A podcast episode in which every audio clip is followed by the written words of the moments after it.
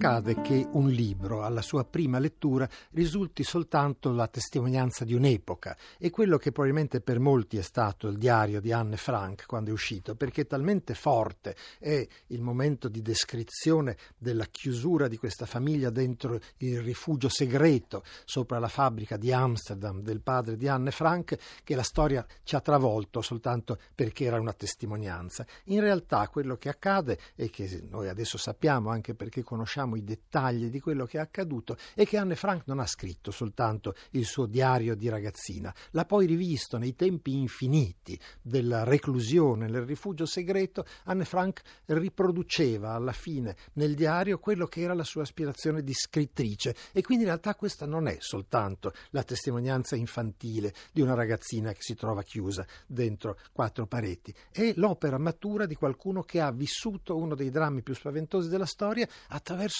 una prospettiva particolarissima, perché è vero, Anne Frank finirà uccisa a Auschwitz come altri milioni di ebrei, ma quello che accade è che dentro il rifugio segreto in cui sta segregata per due anni si sviluppano tutta una serie di eh, rapporti personali, di conflitti. Nasce una adolescente che sta per diventare una ragazzina, quindi passa nel giro di due anni dall'infanzia a un'età quasi matura e questo è quello che noi tocchiamo con mano. Quello che accade sono le riflessioni quotidiane che vengono trascritte nel diario, ispirato a un'ipotetica amica Kitty, in cui Anne ci dice quello che sta accadendo piano piano, i suoi difficili rapporti con la madre, i difficili rapporti con la sorella, un rapporto di amicizia che diventerà amore con il figlio dell'altra famiglia che è rinchiuso con loro nel rifugio segreto. E poi i rapporti con quelli che vengono dal di fuori, quello che avviene dentro la città che loro non vedono più, che non possono più neanche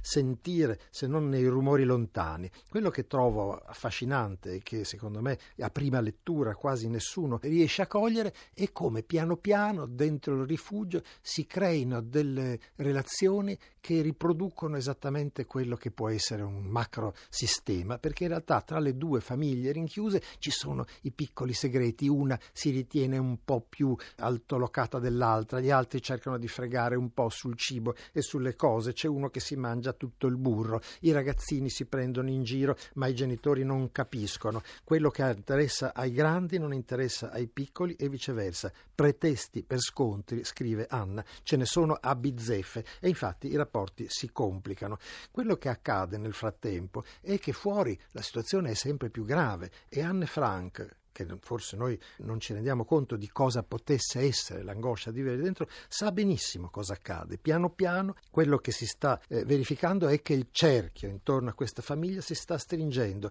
e noi alla fine sentiremo quasi arrivare gli stivaloni della Wehrmacht che battono sulle scale del loro rifugio. Lì sarà il momento della fine. Naturalmente non è documentato nel libro, ma è come se ci fosse, perché giorno per giorno, piano piano, il cerchio si stringe e loro dentro sanno sanno benissimo che cos'è. Quelli che ritengono, qualcuno ancora pensa che sia così, che nessuno sapesse che cosa accadeva nei campi di concentramento, che cosa accadeva agli ebrei che venivano deportati, deve leggere questo libro perché tutti sapevano benissimo che finire nelle mani dei tedeschi voleva dire morire, non c'era nessuna possibilità di venirne fuori e contemporaneamente la speranza di stare chiusi lì dentro perché ciascuno pensava che quel regime, quel disastro non potesse concludersi rapidamente. Dice Anne, l'isoletta isoletta protetta su cui ci troviamo è ancora sicura, ma le nuvole si avvicinano sempre di più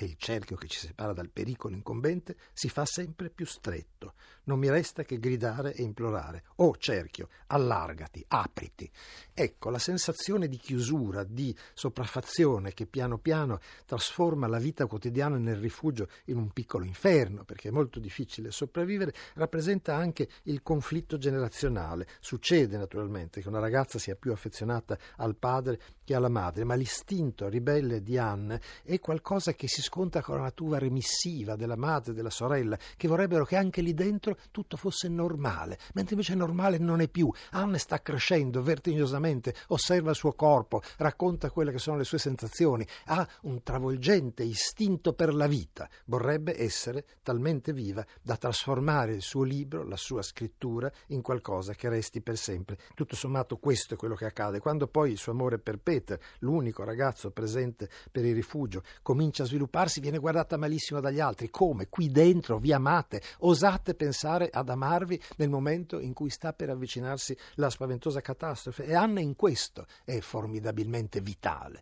perché lì è forse il punto fondamentale del libro. Non stiamo guardando una ragazza rassegnata, stiamo guardando qualcuno che pur sapendo che molto probabilmente non c'è speranza, non si vuole rassegnare, vuole vivere fino in fondo che ci possa essere qualcosa di nuovo, una vita in cui valga la pena vivere. Non riesco a immaginare che il mondo per noi potrà mai tornare al normale, scrive a un certo punto. Parlo di dopo la guerra, dice, ma è come se parlassi di un castello in aria, di qualcosa che non potrà mai trasformarsi in realtà. E malgrado questo, piano piano, nella vita quotidiana si insinua la speranza che quello che è la chiusura, la reclusione, la definitiva separazione dal resto del mondo possa produrre qualcosa, se non altro nella capacità di crescita, perché alla fine questo è un romanzo su una ragazzina che cresce,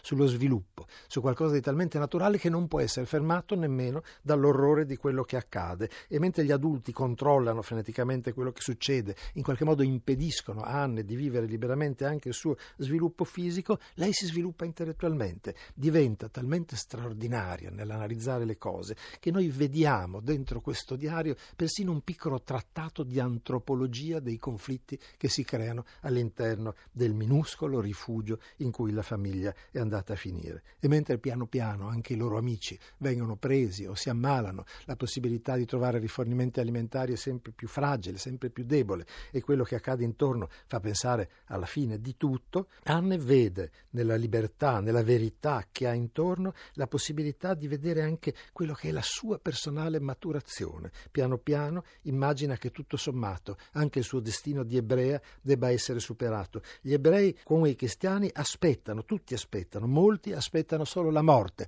ma tutti aspettano qualcosa. Ed è illuminante l'idea di vedere come la soluzione finale, che pure lei prevede in modo così limpidamente fin dall'inizio, alla fine per lei in fondo rappresenti soltanto l'occasione per una nuova maturazione. Ecco perché questo libro insegna molto. Insegna anche che, tutto sommato, la tragedia non comincia neanche dalla chiusura del rifugio segreto, comincia nelle prime pagine quando la ragazzina deve andare a scuola con una stella gialla sul petto. Spesso non si è considerato che quello che è stata l'eliminazione dei diritti civili per la popolazione ebraica è stato l'inizio di tutto, ma è successo nel disinteresse collettivo. E questo bisogna ricordarlo perché alle volte quello che accade nel disinteresse collettivo domani potrebbe essere considerato una tragedia.